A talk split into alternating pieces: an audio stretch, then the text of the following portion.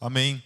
Então, dando continuidade àquilo que eu comecei no domingo passado, que é acerca.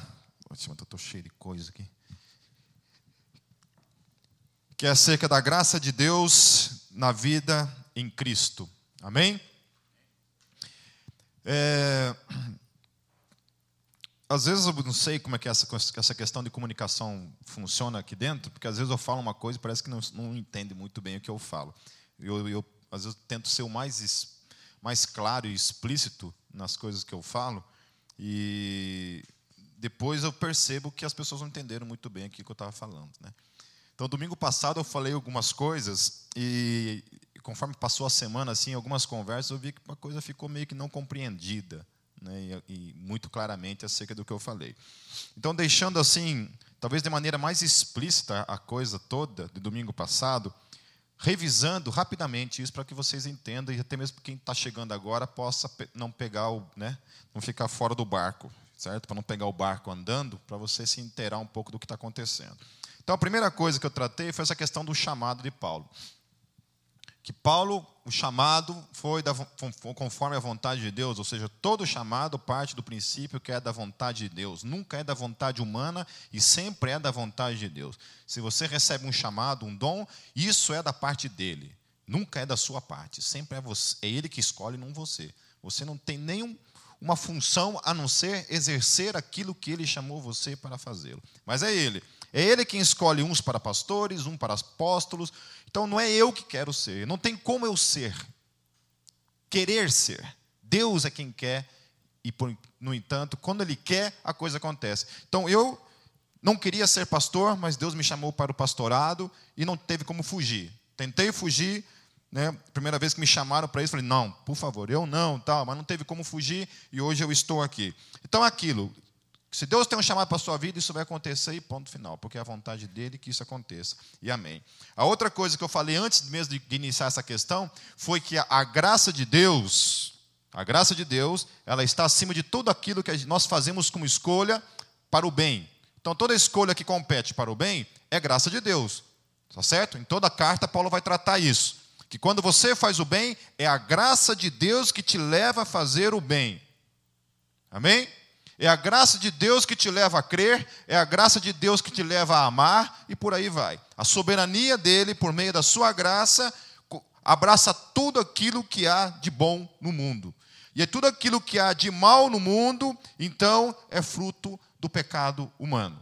Então, quando eu faço alguma coisa que é boa, isso é a graça de Deus na minha vida. Quando eu faço uma coisa que é ruim na minha vida, isso é fruto do pecado, o qual está em mim. Amém? Certo? Para a gente não ficar perdido nisso daí. A outra questão que é o entendimento dessa graça e desse conhecimento poderoso em nossas vidas, quando eu e você conhecemos a Deus, como resultado disso, vem as questões da que a gente acaba vivendo uma vida digna do Senhor, porque só quem conhece a Deus consegue viver uma vida digna do Senhor. Amém? Se eu não conheço a Deus, obviamente isso vai se refletir na minha vida. Então, o camarada que vive uma vida de pecado, na praticidade do pecado, a Bíblia fala que essa pessoa não conhece a Deus. Não conhece a Deus. Não conhece Deus na sua intimidade. E a gente pode perceber então que é nessa praticidade da vida com Deus, do conhecimento adquirido por meio da minha relação com Deus, que me leva a uma praticidade de uma vida de santificação, sem a qual a gente não consegue. E é graça. É graça. Então existe o fator humano, mas ainda assim o fator humano é fruto da graça. Nunca é mérito humano. Se eu não consigo fazê-lo, é porque eu sou falho. Se eu consigo fazê-lo, é fruto da graça. Nunca é mérito da força humana, nunca é mérito do querer humano, sempre é mérito da graça de Deus na minha vida. Tudo é graça da parte dele. Amém? Depois nós tratamos a questão da, da divindade de Jesus, que é que não tem escapatória. O cidadão que se depara com a questão ali de, de de Colossenses, do capítulo 13 até o capítulo, desculpa, 13 não, 15, do capítulo 15 até o capítulo 17, é indesculpável o cara que se depara com esse texto e permanece na teimosia de achar que Jesus não é Deus, Jesus é um semideus, é um meio-deus, né? um, D com D, um Deus com D minúsculo, alguma coisa desse tipo. Então o cara não tem escapatória diante desse texto. Esse texto, ele por si mesmo, é a maior declaração na Bíblia Sagrada de que Jesus é Deus. Eu falei o quê? Oh, desculpa. Versículos 15 a 17. Ok? Amém? E hoje, então, nós vamos continuar a partir do versículo 18. Domingo passado eu também coloquei essa questão de que se você quer arrumar uma briga no, no, Facebook, é você colocar lá, né? Eu creio na predestinação. Pronto, você arrumou uma briga, né? E teve dois aí que levaram a sério. Se já for lá, já compraram briga lá, né? Né, senhor Minjá e senhor André Belete, né? É, vai lá, já colocaram lá já. Não, eu acho engraçado que esses caras são assim. Eles sempre acontece comigo. É por e-mail, é por Facebook, já era na época do Orkut. Os caras se enfiavam em briga. E eu sou tipo o irmão mais velho né? Na hora que eles vão apanhar, eles, Pipe, me ajuda. Eu falo, te vira, nega. Ninguém mandou você entrar nessa, né? É assim, eu já apanhei bastante, então é hora de vocês apanhar e aprenderem a se virar, né? Amém? Mas sempre assim, eles, eles marcam o meu nome lá no debate para me cutucar, porque sabe que daí eu vou ler os negócios ali, eu não vou ficar quieto, né? Eles sempre assim, sempre assim. Então, se você quer se virar, se, se enfiar em debate, por favor, não me marque. Porque, como eu falei domingo passado, eu tenho um chamado, né, não consigo ficar alheio a essas coisas. Eu vejo, não consigo só orar contra isso. Eu tenho que chegar e já pular com os dois pés. Vamos lá, vamos orar então. Deus, mais uma vez nós queremos orar e te agradecer, Senhor, por essa noite, pela tua graça. Todos que estão aqui, Jesus, estão aqui nessa noite por causa da tua graça. É a tua graça que permite que a gente esteja nesse lugar. É a tua graça que permite que a gente tenha um, um conhecimento de quem tu és. É a tua graça que permite que nós hoje tenhamos em mãos a tua palavra, a qual a gente pode ler, compreender e extrair da tua palavra os ensinamentos dela. É a tua palavra que nos dá entendimento. A tua palavra que nos dá iluminação por meio da tua graça. Vem iluminar o nosso entendimento nessa noite, Jesus, para que a gente consiga entender, para que a gente continue compreendendo os ensinos da tua palavra. Em nome de Jesus eu oro. Amém. Então vamos lá. A partir do versículo 18, então.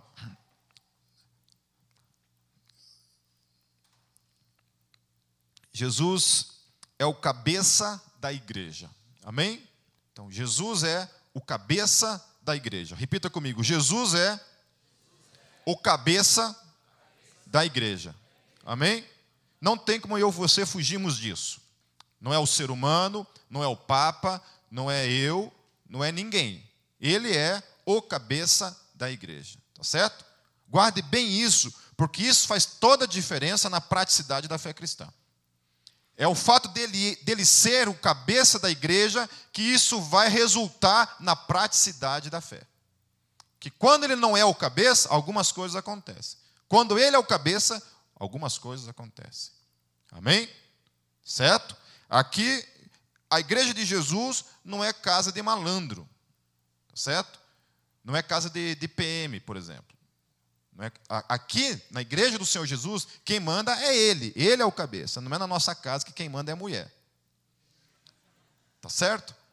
No reino de Deus não tem essa. Jesus não tem esse negócio de, de, de, de negociar isso daí, esse tipo de coisa. Né? A gente sabe que eu, eu já presenciei dentro, aqui dentro mesmo, vários, vários casamentos em que a esposa controlava o marido por, por várias maneiras. Uma das maneiras, por exemplo, é ou faz o que eu mando, não tem, não tem café. Né? Então o camarada ficava meses sem café. As paredes assim com buraco, assim, arranhadas assim, mas não tinha café em casa, entendeu? Então, né, os, os maiores sabem o que eu estou falando. Tem uma legenda, tem que ter uma legenda aqui, né? Café é igual, mas tem crianças no recinto aí, tem que tomar cuidado. Então, no reino de Deus não tem essa negociação. Ele é o cabeça, e ponto final. Quando ele não é o cabeça, algumas coisas acontecem.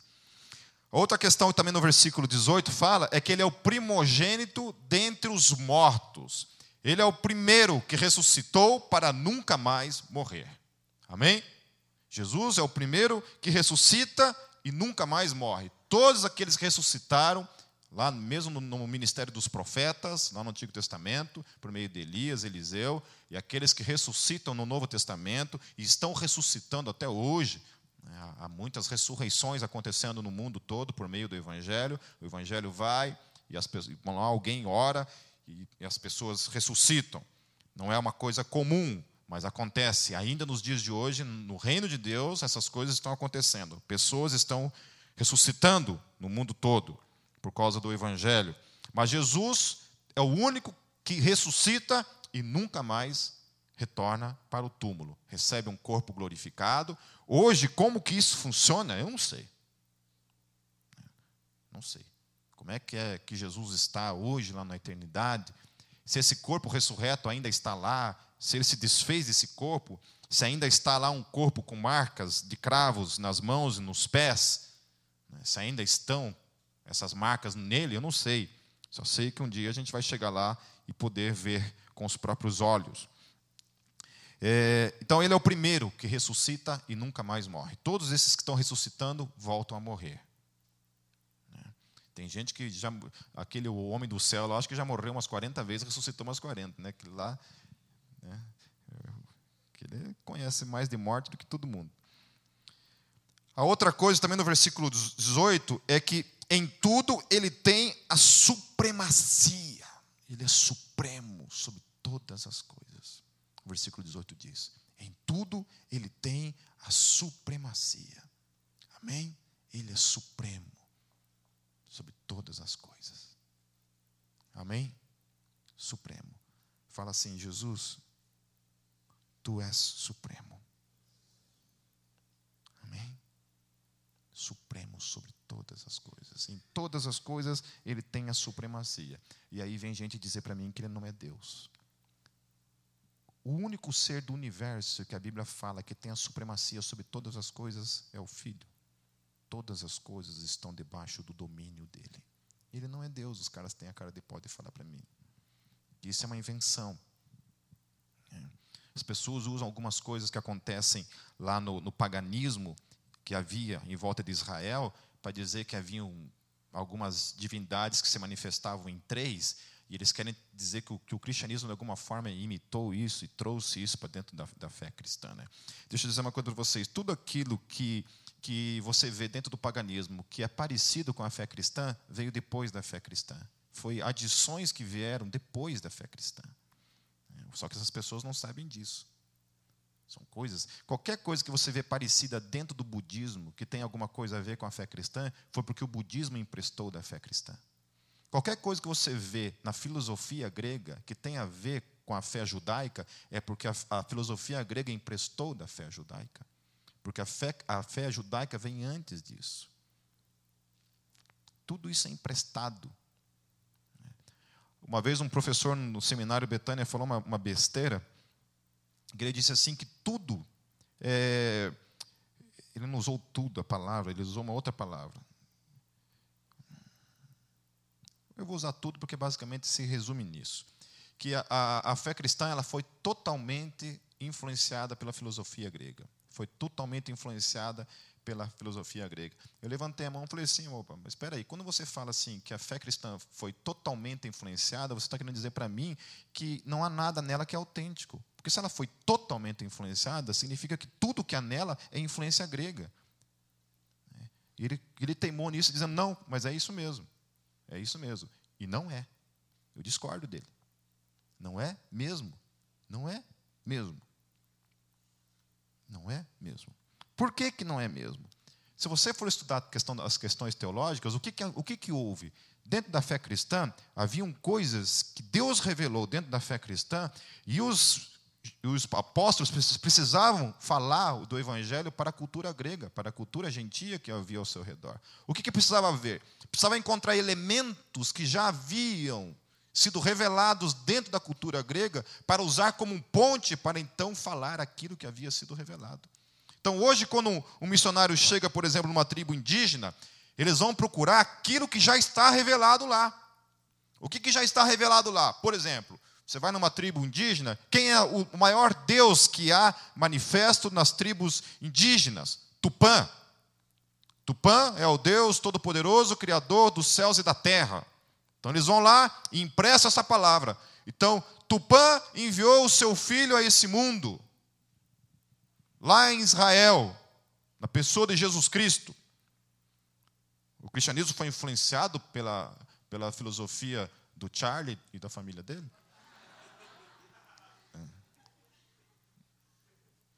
Não. Eles pegaram a palavra que já existia lá e emprestaram. Então, quando você empresta, por exemplo, o conceito de logos no grego, que é a respeito do verbo que se fez carne, o verbo já havia se revelado. Ele é a palavra. Pegaram o conceito grego, emprestaram a palavra e utilizaram. Então, totalmente influenciado para mim, totalmente influenciado, se eu falar assim, quem foi o cara que totalmente me influenciou como guitarrista? Se eu falar o nome do cara, você vai ver que tudo que tem a ver comigo tem a ver com o cara quando eu toco guitarra. Que foi o Chimbinha do Calypso. É.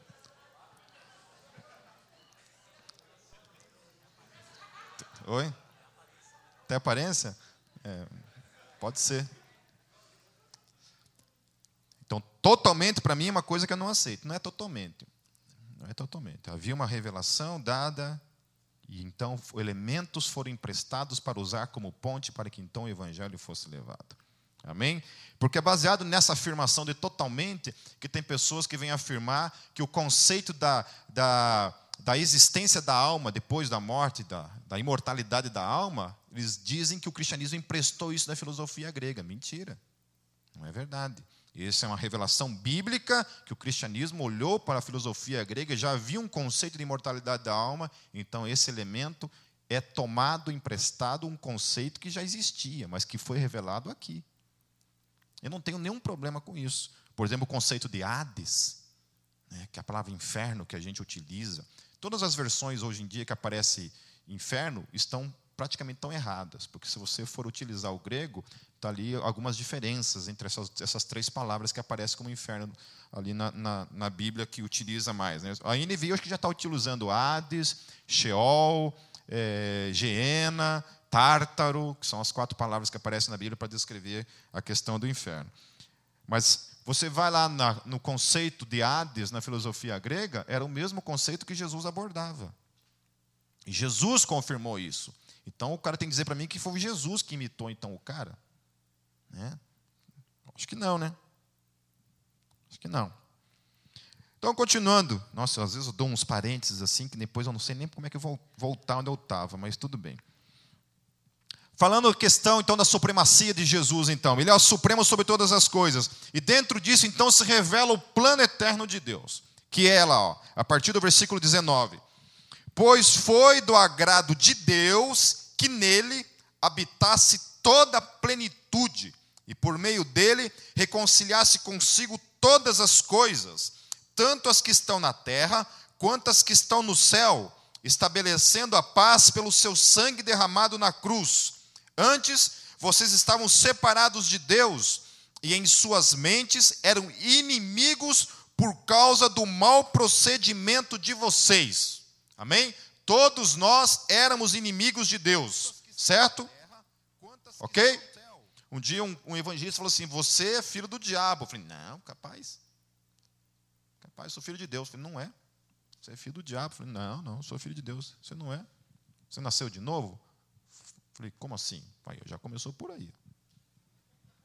Então, todo aquele que não é nascido de novo é filho do diabo, é inimigo de Deus, está separado da glória de Deus. Mas agora ele os reconciliou pelo corpo físico de Cristo, mediante a morte, para apresentá-los diante dele santos, inculpáveis e livres de qualquer acusação. Amém? Olha que tremendo isso. Livres. Livres de qualquer acusação. Amém? Fala assim: Eu sou em Cristo livre de qualquer acusação. Amém? Ninguém pode me acusar de nada, porque em Cristo eu sou livre de qualquer acusação. Amém? Ele coloca também aqui antes, ele fala santos. Olha para o seu irmão que está ao seu lado e fala assim: Você é santo. Amém? Você é santo. Até você, Lucas. Mesmo sendo um jaguarão, você é santo, cara. Santos. A outra coisa que fala é inculpáveis. É aqueles a quem você não pode colocar culpa nenhuma. Inculpáveis. Uma pessoa inculpável é uma pessoa que jamais você pode colocar culpa alguma sobre ele, porque ele é inculpável. Não tem como essa pessoa ter culpa sobre alguma coisa. E que tem sido proclamado a todos os que estão debaixo do céu. Esse é o evangelho do qual eu, Paulo, me tornei ministro. Paulo, ele se alegra em seus sofrimentos por causa de seus irmãos. Olha só o que passa no versículo 24. Porque a gente tem, hoje em dia, tem um, um, um problema muito grande dentro, dentro, do reino de Deus, porque assim, você começa a sofrer algumas coisas dentro do ministério, eu já penso em chutar o balde, já penso em desistir das coisas. Porque pessoas trazem problemas. Não é verdade? O dia que a igreja não tiver mais problema, deixou de ser igreja. Tem alguma coisa errada ali dentro desse lugar. Né? Apesar de que a gente está vivendo um momento muito, muito massa, assim, que a gente tem experimentado como igreja, né? qualquer momento, qualquer coisa pode acontecer. E no dia a dia essas coisas acontecem. Você está sujeito a isso. Eu acho interessante né, que como, como esse conceito de imperfeição tomou conta da, da filosofia de modo geral. Eu estava assistindo um filme ontem à noite, nem lembro que filme que era, não lembro o nome do filme, era um filme de comédia com Adam Sandler. E, e assim, o tempo todo falando essa questão, né? Pô, mas eu sou imperfeito. Então tem esse conceito de que sou imperfeito. Na igreja, muitas vezes, a gente não tem esse conceito. Às vezes a gente tem esse conceito para com a gente, mas a gente não tem esse conceito para com o outro. De entender que o outro pesa na bola, de que o outro também erra, de que o outro falha. Né? Tá certo? O pastor Edson sempre fala que aquele que se decepciona com pessoas errou duas vezes. Primeira vez porque errou, porque pensou porque esperou alguma coisa, e a segunda vez porque se decepcionou. Se eu fosse chutar meu balde com pessoas que eu me decepciono na minha vida, não estava aqui há muito tempo.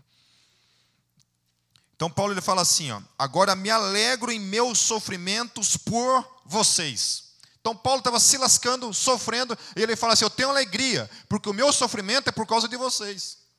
Então, se eu sofro, mas é por causa da igreja, amém. Isso deve ser trazido como alegria.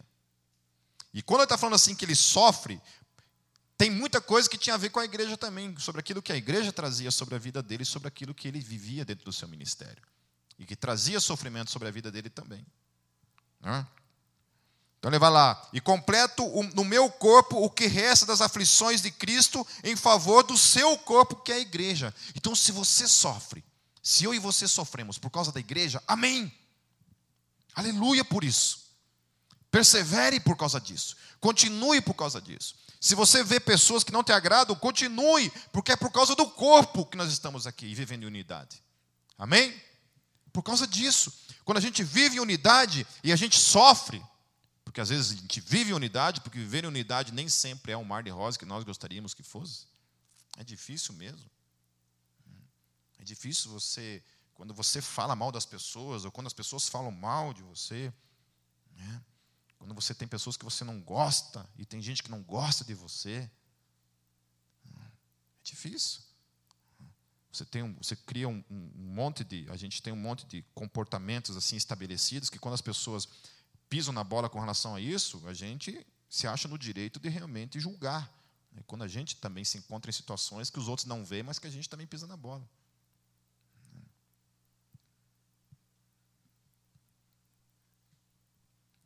Então, Paulo ele se alegra por causa dos seus sofrimentos diante da igreja.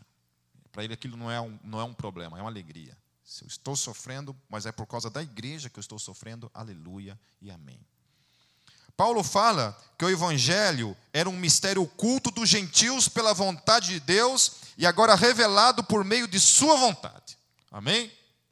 Então vai lá, ó. o mistério que esteve oculto durante épocas e gerações mas que agora foi manifestado aos seus santos.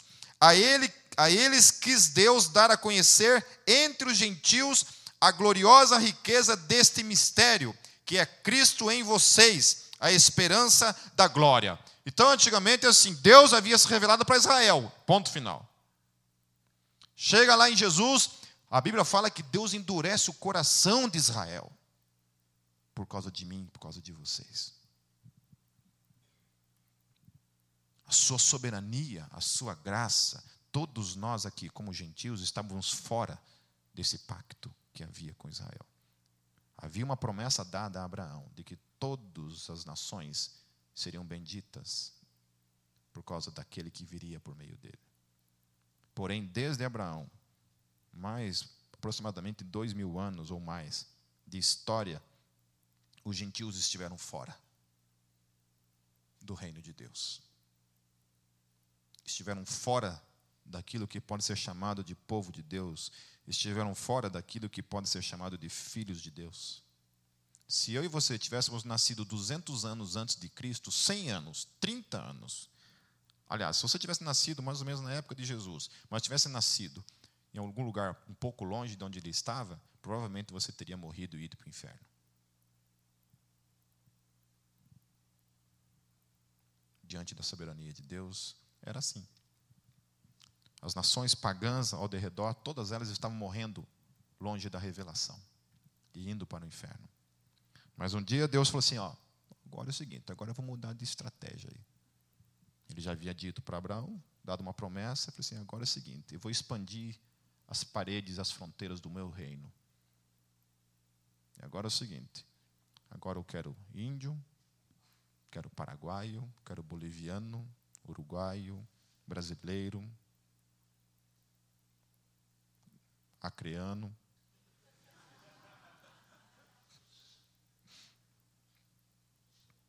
quero russo, quero australiano, quero americano, né? quero africano, quero chinês, quero coreano.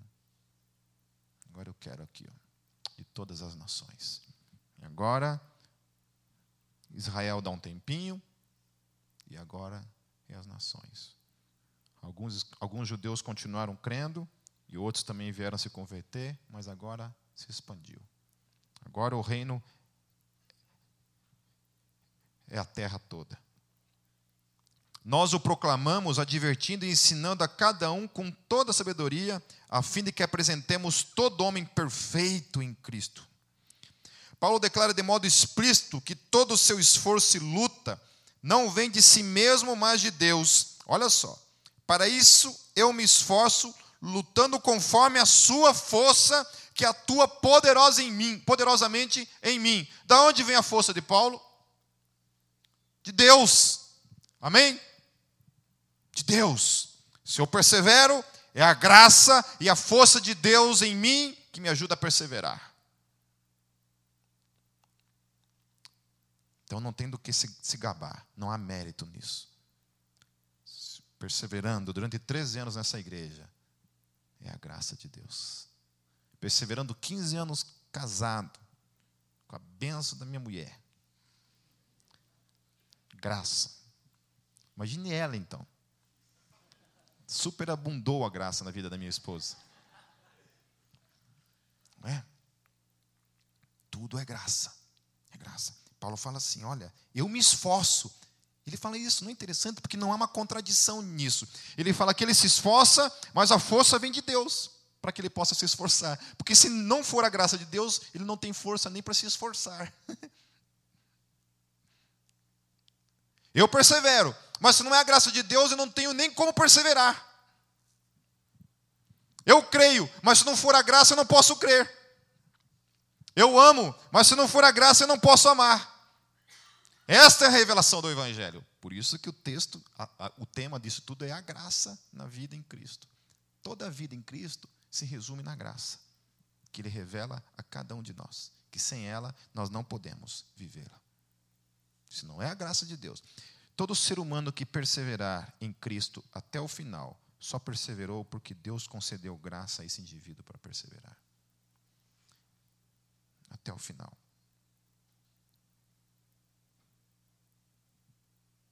Para que ninguém se glorie. Para que ninguém se glorie. Passando para o capítulo 2, eu preciso terminar isso aqui hoje, senão semana que vem eu vou ficar só no capítulo 1. Um. Capítulo 2 Esta luta de Paulo tem um propósito. Aqui cortou o versículo.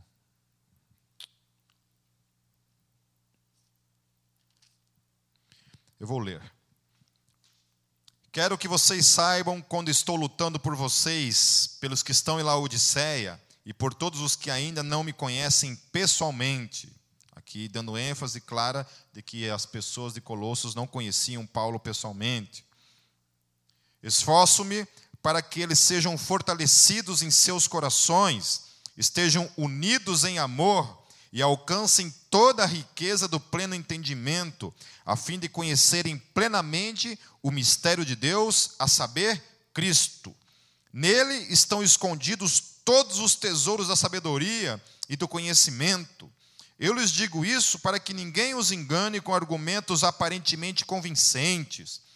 Porque, embora esteja fisicamente ausente, estou presente com vocês em espírito e alegro-me em ver como estão vivendo em ordem e como está firme a fé que vocês têm em Cristo. Portanto, assim como vocês receberam a Cristo Jesus, o Senhor, continuem a viver nele, enraizados e edificados nele, firmados na fé como foram ensinados, transbordando de gratidão. Tenham cuidado para que ninguém os escravize a filosofias vãs e enganosas que se fundamentam nas tradições humanas e nos princípios elementares deste mundo e não em Cristo. Amém? Então, filosofia para tudo que é lado. Nós queremos aquilo que está fundamentado em Cristo, porque Ele é a verdade. Amém? Eu quero essa para a minha vida, a que se fundamenta em Cristo, porque fora dele não há. A Mariana postou uma coisa essa semana no Facebook dela a respeito dessa questão de do,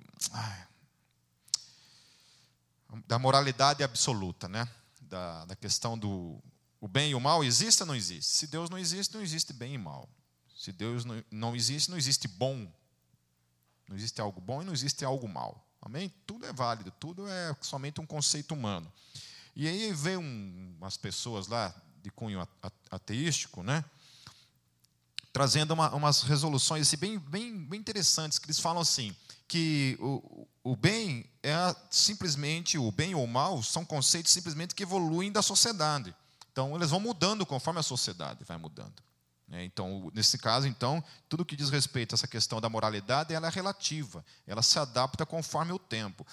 Daí eu coloquei lá assim, isso é uma baboseira tão grande, isso é muito bonito no discurso, é muito bonito quando um ateu coloca essa questão dessa forma, dizendo, dizendo dessa maneira, como se isso fosse bonito. Mas na prática a gente sabe que não é isso. Na prática a gente sabe que se ele levar um par de chifre, vai ficar indignado. Na prática a gente sabe que se um cara fechar ele no trânsito, ele vai mandar o cara lá para a quarta geração xingando o cara. A gente sabe que se alguém nos roubar, a gente fica indignado. Ninguém, na hora que está sofrendo uma injustiça, a gente fala assim: ó, oh, isso é somente um ajuste social. Isso não tem nenhum problema. Isso é somente fruto da evolução da, da sociedade. Ninguém fala isso. Ninguém fala isso. Alguma coisa aqui dentro de nós grita por justiça. Seja qual for a sociedade em que você vive, algo dentro de você concebe que algumas coisas são absolutas, que não são negociáveis. São absolutas, não são negociáveis. A gente, a justiça é uma delas. Pode não existir lei, mas a justiça sempre há. Deixa eu dizer uma coisa para vocês com relação a essa questão de sofrimento animal, por exemplo, que é uma das coisas que se mais usa. Animais não sofrem. Do conceito filosófico, não existe o sofrimento animal. Quando você vê um animal na rua, por exemplo, né, um, um, cão, um cão de rua, assim, um cachorro de rua, o cachorro não está lá filosofando assim, ó oh, minha vida, eu sou um morador de rua, eu não tô, eu, olha, quem está falando para vocês é um cara que ama cachorro, viu? Amo animais. Então não venha me julgar como se fosse um sem coração, um animal. Eu não atropelo o cachorro, não mato, não boto fogo em cachorro. Não é isso, não. Mas estou dizendo para você que às vezes a gente pega e aplica na vida dos animais um conceito filosófico que é humano, que não tem nada a ver com a criação. Ok? Em filosofia, não, o sofrimento animal é uma coisa incabível, ela não, não, não, não comporta. Os animais não sofrem no conceito filosófico. Eles sentem dor. É diferente. Mas o sofrimento no conceito filosófico que eu e você temos, não existe isso. Por exemplo, eu, eu, é, eu fui num enterro ontem de uma menininha de 10 meses. Morreu com, com meningite. Teve uma meningite fulminante. Uma, uma meningite muito rara, que parece que é um em um milhão que acontece. E, infelizmente, ela acabou pegando a meningite e veio a falecer. 10 meses.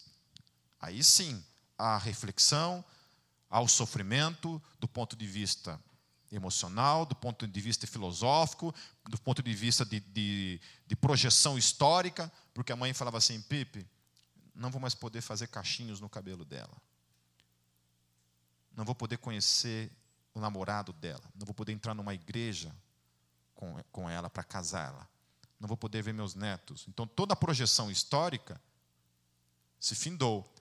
Com o animal não acontece assim. Um cachorro, quando, por exemplo, morre um, morre um amigo, fala assim, puxa vida, não vou mais poder latir junto com meu amigo. Não vou mais poder repartir um ossinho com ele.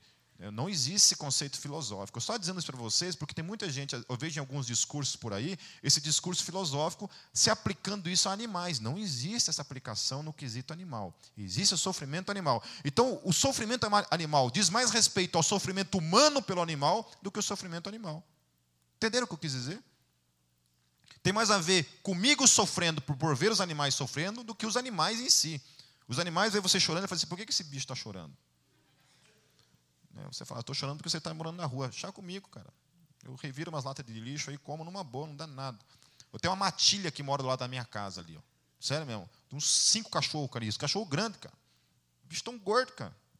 Todo dia lá, os bichos estão comendo lá. Sabe? E rola também uns café no, no meio deles lá também. lá. Estão aproveitando a vida, pode com certeza. Ok? Amém? Então, eu só, eu só coloquei essa questão aí por causa desses dois conceitos filosóficos, tem que tomar muito cuidado. Essa questão da não existência do bem e do mal, como uma questão relativa, isso é uma mentira. Na praticidade, a gente sabe que isso não funciona. Na praticidade, não funciona. Na praticidade, todo mundo ainda vai buscar as questões da fé cristã.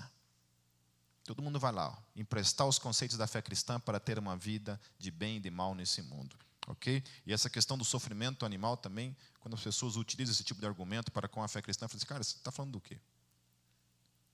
Não existe o sofrimento animal do ponto de vista filosófico. Só você que está sofrendo por eles, mas não eles do ponto de vista filosófico. O cachorro está nem aí. Não está nem aí. Sofre, mas não do conceito filosófico. Ok? Alguém não entendeu o que eu quis dizer? Vixe, Maria, não vou colocar isso no Facebook nem cavacatuça. Se eu colocar isso no Facebook, eu vou arrumar uma briga com todo mundo. Principalmente os defensores da causa filosófica. Né? Então, não vou pôr. Isso é pior que predestinação, filho. Se eu colocar lá. É. Não, e eu vou te falar uma coisa. Eu, eu, eu antes de, de, de, estudar filosofia, o meu sonho era ser biólogo. E a, e a área que eu queria me especializar na área de zoologia. Entendeu? Daí, depois Antes eu queria ser veterinário. Mas daí, quando eu comecei a ver o sofrimento dos animais, eu falei assim: eu não, eu não sei lidar com o sofrimento animal. Né? Não sei lidar com o sofrimento animal. Então, pulei fora de, de veterinária. Daí, eu queria ser zoólogo. Entendeu? Aí Deus falou assim: não, você vai, ser, vai cuidar de outro tipo de bicho.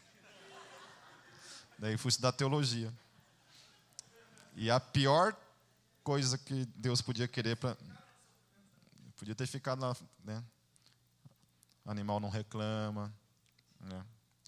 os animais não, não, não, não falam mal de você das costas, não trai você, né? certo? É. Principalmente cachorro, que é o bicho que eu mais gosto. Né? Me perdoe quem gosta de gato.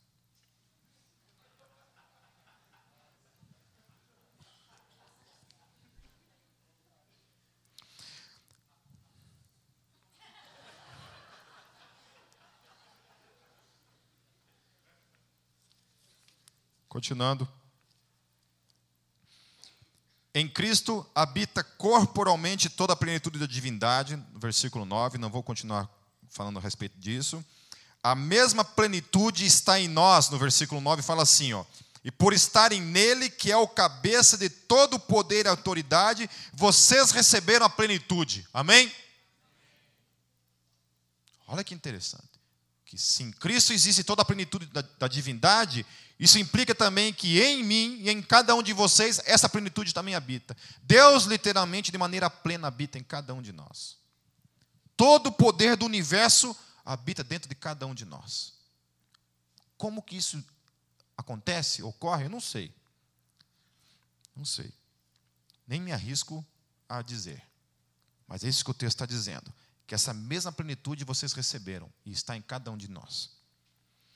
Ele nos despojou de nossa carne por meio da cruz, no versículo 12. Isso aconteceu quando vocês foram sepultados com Ele no batismo. Amém? Sepultados com Ele no batismo. Eu tenho uma, uma dificuldade muito grande em questão doutrinária, quando eu leio algumas afirmações na palavra, e para mim, elas não, não consistem unicamente num conceito, mas elas sim, simplesmente estão afirmando aquilo que elas estão, estão afirmando. Por exemplo, quando eu leio Paulo dizendo para mim que eu fui sepultado com ele no batismo, o que, que isso quer dizer para mim? Para mim significa o que está dizendo: que eu fui morto, que Jesus me sepultou, literalmente, morto nele. Amém? Porque às vezes a gente pode olhar para esse texto e dizer assim: eu fui morto, mas não fui bem morto. Fui mais ou menos morto. Né? Sei lá, meu cabelo foi morto, minha orelha foi morto, mas não inteiro. E o conceito de fé que está se afirmando aqui, na doutrina de Paulo, é essa, é que você foi batizado, foi morto, sepultado com ele no batismo. Amém?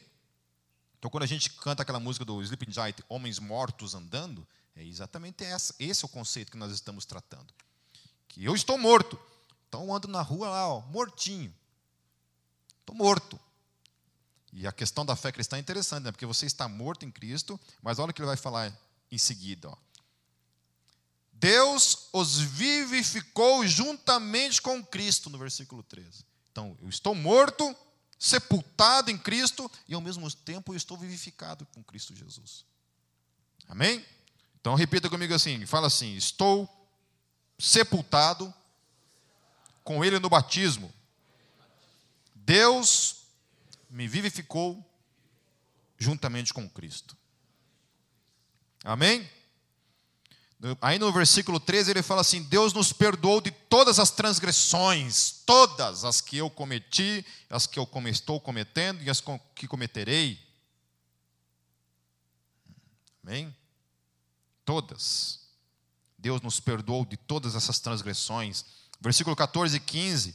Deus cancelou a escrita de dívida que consistia em ordenanças e que nos eram contrárias. Ele a removeu pregando-a na cruz. Amém? Amém, povo pentecostal? Amém? Havia uma dívida. Da onde vinha essa dívida? Por meio da lei. A lei dizia: não faça e todos nós fazíamos. Chega Fábio tinha colocado alguma sacanagem no data show, que eu estou de costa aqui não estou vendo, né? Amém? Existia uma dívida que cada um de nós tínhamos para com Deus e essa dívida foi paga. Deus pegou toda a dívida. Imagine que você tem, eu, por exemplo, eu estou com uma multa de 500 reais em casa. Já, de madrugada, três horas da manhã, eu não vi que tinha uma câmera, entrei, entrei errado numa rua assim, veio lá uma, uma multa de 500 reais. Que beleza. Xinguei até a quarta geração do, do diretor do Detran lá. Fiquei louco da vida. 500 reais de multa. Não paguei ainda. Estou orando para que milagrosamente desapareça do sistema lá esse troço. Estou orando. 500 pau. É, agora, eu estou orando para que essa parte da Bíblia aqui, ó, ela se aplique nesse caso. Eu estou usando esse texto e orando a respeito disso, porque a Bíblia está falando que todas as nossas dívidas foram pagas. Né? Então, nesse caso, é isso que eu estou fazendo. E o Senhor, a tua palavra diz. Eu reivindico, tomo posse da tua palavra. Olha o que, que diz aqui. Né? Eu estou usando, mas não está não tá dando certo, não. Continua lá no sistema. Então ele removeu toda essa dívida que você tinha, imagine, né? Eu sei de gente que tem tá devendo bastante aí, né? Né? Até está rindo já. Está devendo bastante aí, né? Imagine você acordar e saber que toda a tua dívida. É? Então é isso. Foi paga. Amém?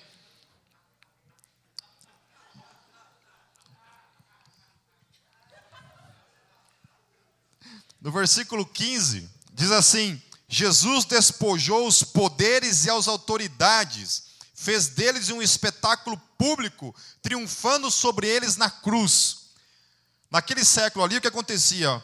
Um general vencia uma guerra, ele trazia todos os prisioneiros, tirava a roupa, deixavam eles nus, acorrentados, e eles tinham que atravessar a cidade em forma de vergonha, como derrotados, como aqueles que foram derrotados que o general triunfou sobre eles. Exatamente essa a ideia que, que o texto está passando para mim e para você. Quando Jesus sobe naquela cruz, ele pega todo o inferno, todos os demônios, todos eles, os três camaradas que eu conheci lá semana passada, que eu falei para vocês, e mais o resto da turma, enfileira, despoja eles, todo o poder deles, toda a autoridade deles é tirada. Derrotados. Amém? derrotados. Derrotados. Eu gosto muito de um seriado que, que seriado não, é um programa que aparece na, eu acho que é Animal é, é Story Channel, sei lá, Discovery acho que passa, chama-se Assombração. É Discovery, né? Toda quarta-feira passa. Eu não durmo depois, tomar o cagaço, mas tudo bem. Mas eu para assistir eu sou macho, mas depois que termina, para dormir é uma coisa, né? E assim, é, é, é, um programa onde essas pessoas, onde os caras vão nas casas mal assombradas mesmo e estudam os fenômenos lá. Daí, assim, durante as histórias tem várias coisas, né? Geralmente eles chamam paranormal, que não resolve bulufas. Né? Às vezes o cara tem situações que eles não resolvem. Às vezes chamam padres, que também não resolve muita coisa. Às vezes chamam médiums, que também não adianta muita coisa. As únicas vezes que eu vi que adiantou realmente a coisa foi quando foi um, um pastor lá ou alguma pessoa que conhecia realmente o poder da sua fé em Cristo Jesus. Que chegava lá e falava assim: acabou a festa, pode mudar de endereço, vaza. E os demônios se submetiam e eram expulsos. Amém? Amém? Despojou, despojou sobre a minha, sobre a tua vida. Eu já contei uma história, vou contar de novo. Tinha uma menina uma vez que estava apaixonada por mim. Mais uma para variar. Shonadona. Eu tinha namorado com ela um mês, mas eu não gostava muito dela, daí terminei o namoro. Tava. Então.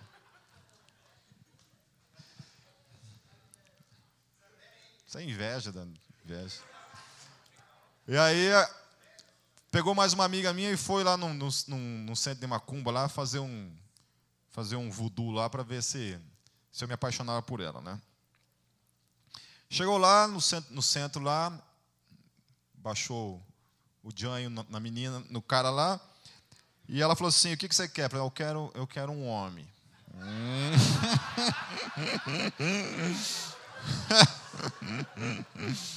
eu quero um homem aí.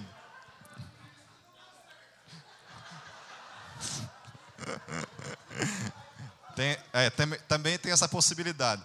Mas Daí falou, como é que é o nome dele? Daí falou, Volmir. Daí,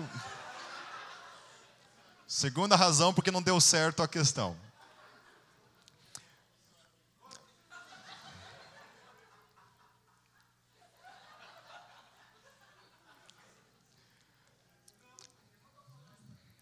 Calma, tu, deixa eu continuar aqui. Daí o, o demônio falou uma coisa para ela assim, falou assim, olha,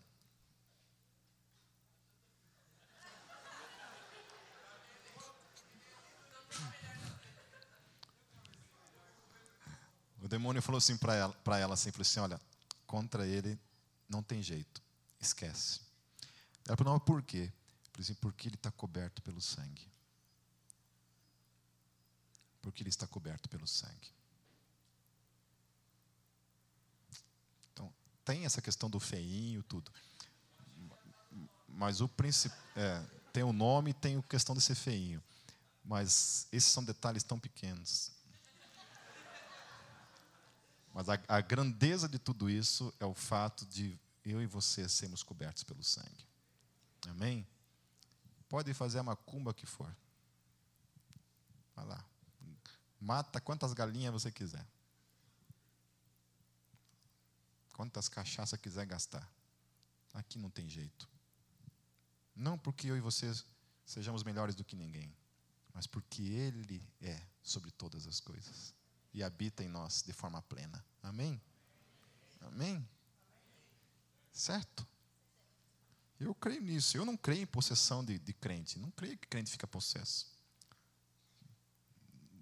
Possesso fica de raiva algumas vezes, né? mas não de demônio, literalmente. Né? E eu sei que tem gente por aí afirmando. Uma vez eu quebrei o pau dentro do seminário lá com, com duas pastoras que estavam, pastoras que estavam lá, e afirmando, não, claro que fica, fica assim, é só ele dar lado. Foi dar lado como? É só ele ir num centro espírita. Falou, mas que tipo de crente é esse que vai no centro espírita, pelo amor de Deus? Né? Ah, é só ele ir lá no centro de Macumba fazer um pacto com o capeta. Falei, mas claro, né, filho? Aí eu questiono, se esse cara é nascido de novo? Né? As pessoas têm um problema com a palavra crente, né, cara? Eu estou dizendo de nascido de novo. Quando eu falo que é impossível, o cara que é nascido de novo, que tem um Espírito Santo habitando dentro dele. Não interessa se o cara é pastor, se ele toca no desertor. Não interessa isso. Para mim não tem implicação nenhuma. O já já olhou, não é você, já já que eu estou falando.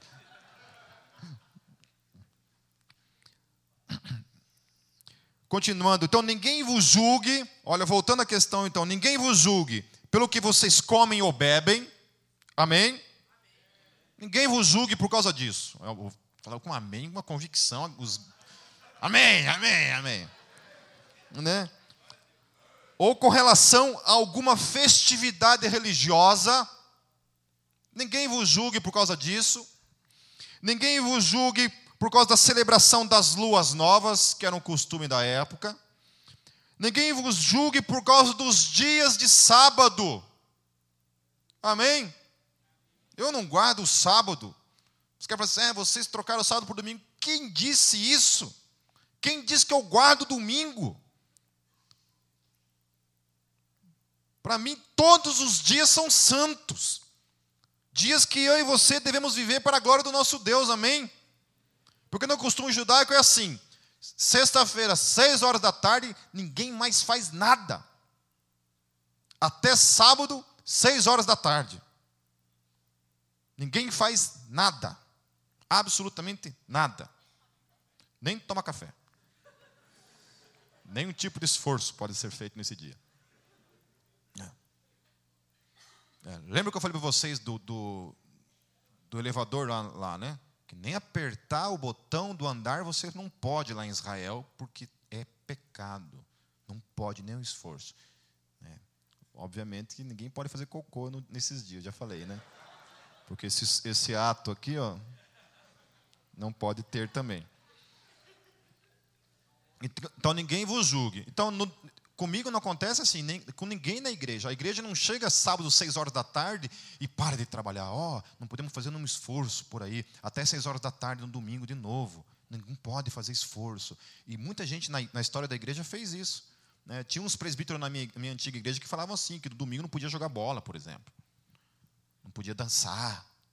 Não podia, porque era domingo. Então, transferia esse conceito de sábado para domingo. Coisa errada, não tem nada a ver uma coisa com a outra. O cristão não guarda nenhum dia. Teve um ateu que veio me questionar lá no Facebook dizendo que, que Jesus não nasceu dia 25 de dezembro. Eu falei, sério? Nossa, Nossa Senhora. Nossa Senhora, porque sério que não nasceu? Poxa, todo mundo acha que sim. É, porque o cristianismo prega isso. Nossa, o cristianismo prega isso? É, nossa. Só falou, só falou faltar, está na Bíblia. É, só faltou falar isso. É, porque, falei, meu filho, a primeira coisa é que Deus não faz aniversário. A gente não comemora aniversário de Jesus, dia 25 de dezembro. A gente não canta parabéns para ele na hora do culto. Parabéns para você.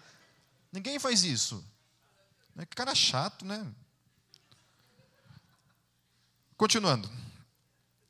Isso tudo é sombra. Paulo fala, isso tudo é sombra. Amém? Essas coisas tinham uma sombra daquilo que viria. Paulo deixa explícito que tais pessoas não estão unidas a Cristo. Olha o que ele fala no versículo 19, estou terminando. Trata-se de alguém que não está unido à cabeça.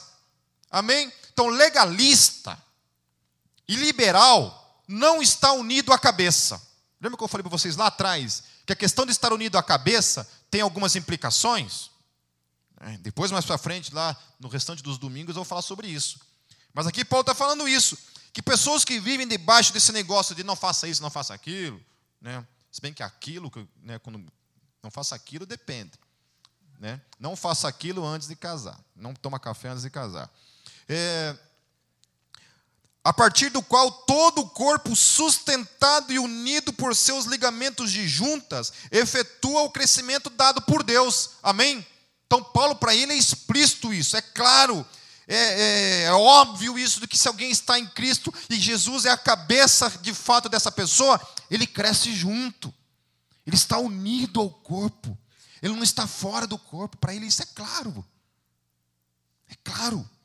E ele fala que quando a gente tem alguns tipos de comportamentos, algumas praticidades na vida, e inclui essas questões legalistas, onde a gente quer impor sobre os outros questões legalistas, ele fala: essas pessoas não conhecem Cristo não estão unidas à cabeça, que é Ele. Versículos 20 e 23, para terminar.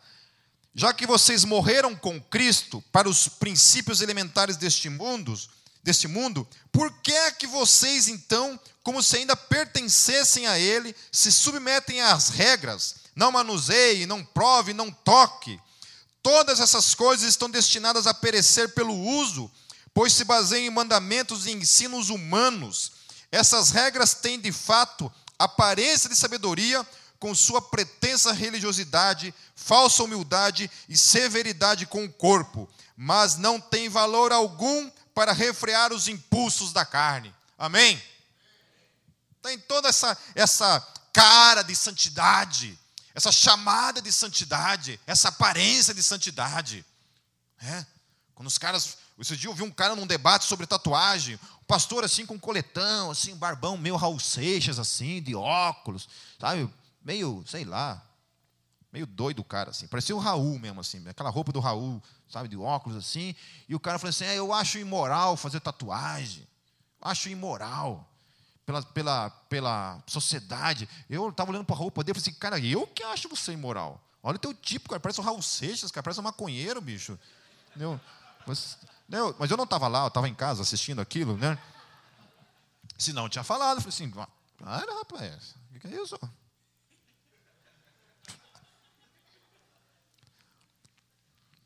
Falando isso da aparência, ele, ele, ele, ele, ele se ilude porque tem gente de outras igrejas que olham para ele e julgam ele dessa mesma forma como ele julga. Ele é, sendo, ele é julgado, por primeiro tudo, porque ele tem barba.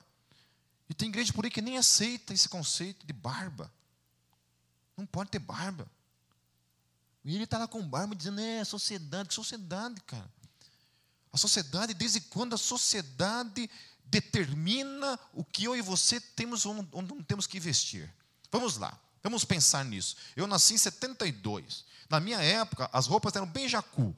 Era para cima do umbigo, assim, aquele troço, camisa por dentro da calça, canela de fora, cabelo assim, contado, que nem os Beatles, assim, aquela coisa jacu. É jacuzzi. É, aquela coisa. Né? A minha mãe que fazia minhas roupas, era calça de tergal, que chamava.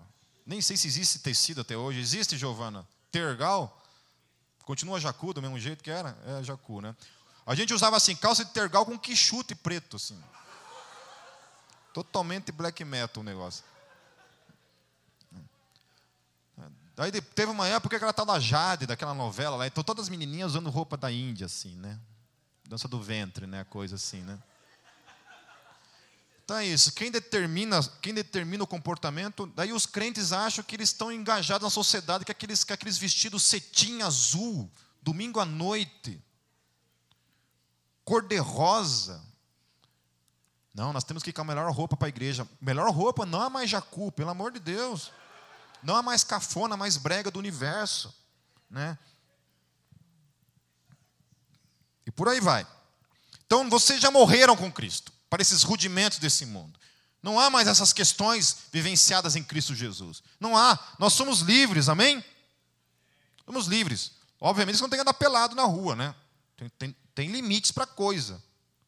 Tá certo? Lá na Europa era moda. Aqui no Brasil também virou moda, né? Esses shortinhos assim, né? Aqui virou moda, mas lá é mais moda ainda. Lá, cada 10, 11 usa. A mulherada lá, shortinho assim, né? Ainda bem que é tudo magrelona assim, então não chama muita atenção. Lá você não vê homem fazendo assim. Porque as, geralmente as europeias são tudo umas, umas tabuinhas, né? Então não tem, não tem aquelas protuberâncias assim, né? Tá certo? Mas lá, assim, você não vê isso. Mas toda mulherada é assim. Então o homem, geralmente, que vai para lá, é, o brasileiro fica um pouco mais de boa. Eu não sei, os solteiros que podem dizer, eu sou casado, então não posso nem falar nada, né? Senão vou me comprometer. Não, não vi nada, não vi nada. Eu estou falando o que me falaram. Né? Mas lá é assim. Então, assim, a gente olha para esses conceitos e vem para a igreja. Então tem que tomar muito cuidado com isso. Tá certo? Tem que tomar muito cuidado. Tomar cuidado com aquilo que nós despertamos no outro. Amém? Tomar cuidado com aquilo que você desperta no outro. Eu tenho que tomar cuidado o tempo todo com isso. Porque o tempo todo tem que tomar cuidado. Amém? Então, para a gente concluir. A graça é o que nos faz permanecer. A graça é o que nos faz estar. Deus nos deu uma vida maravilhosa por meio da graça. E é nela que nós devemos viver. Amém? Permaneçamos firmes no Senhor Jesus até o fim. E que Ele nos conceda a graça para isso. Já está vindo aí. Vamos fechar nossos olhos. Senhor Deus, mais uma vez nós te louvamos pela tua palavra. Mais uma vez te louvamos pela tua graça em nossas vidas. Te louvamos pelo ensino dela, que é a rocha a qual nos sustenta, Senhor. Como é maravilhoso, Senhor, o ensino da tua palavra, Senhor Jesus, e termos uma fé fundamentada na tua palavra, Senhor. Não queremos ser levados por nenhum vento de doutrina, Senhor Jesus, nenhum ensino que não proceda da tua palavra, Senhor. Queremos uma fé fundamentada nela. Nos dê a graça, Senhor Jesus, de entender, compreender e vivemos essa vida fundamentada na tua palavra, Jesus. Conceda a cada um de, dos que estão aqui a graça, Senhor Jesus, de permanecer até o fim, Senhor. De sermos fortes, Senhor Jesus, de perseverarmos por meio dela, Senhor, sem a qual nós não conseguiríamos, Senhor Jesus. Deus, eu também quero colocar a vida do Beto em tuas mãos, Jesus. Lá na Filipinas, Senhor, pedi também, Jesus, sabe, a intervenção do teu Espírito. Oh Espírito Santo, tem misericórdia, Espírito Santo. E sopra sobre aquele país, Senhor, levando consolo, levando vida. Oh Jesus, levante, Senhor Jesus, mais voluntários, Senhor Jesus, mais pessoas que possam ir para lá, ajudar aquele povo, Senhor. Deus, em nome de Jesus, Senhor, em nome de Jesus, Pai. Eu peço proteção para com toda a equipe e para com o Beto também, Senhor. Todos esses voluntários eu peço que o Senhor os proteja, Senhor, das doenças, Senhor. De tudo, de tudo aquilo, Senhor Jesus, que pode vir como mal, até mesmo, Senhor Jesus, de qualquer outro vento que possa vir, Senhor Jesus. Ó Deus, segure, segure, Senhor, as manifestações eh, de catástrofe natural sobre aquele país, Senhor Jesus. Impeça, Senhor, não permita mais, Senhor, para a glória do Teu nome, Jesus que seja um tempo de restauração agora, de cura, de graça sobre graça, Senhor, sobre todos eles, Jesus. Peço também, Jesus, pela oferta que será levantada aqui, Senhor. Que essa oferta venha suprir, Senhor Jesus, o pouco da necessidade que o Beto possa ter, Senhor. Abençoe a vida da esposa aqui também, Jesus, a vida da Arlanza, Senhor. Que o Senhor esteja com ela, Senhor, suprindo a ausência dele, Senhor. E que a tua mão esteja sobre ele, usando ele para levar misericórdia, amor sobre aquelas vidas, Senhor. Em nome de Jesus. Amém.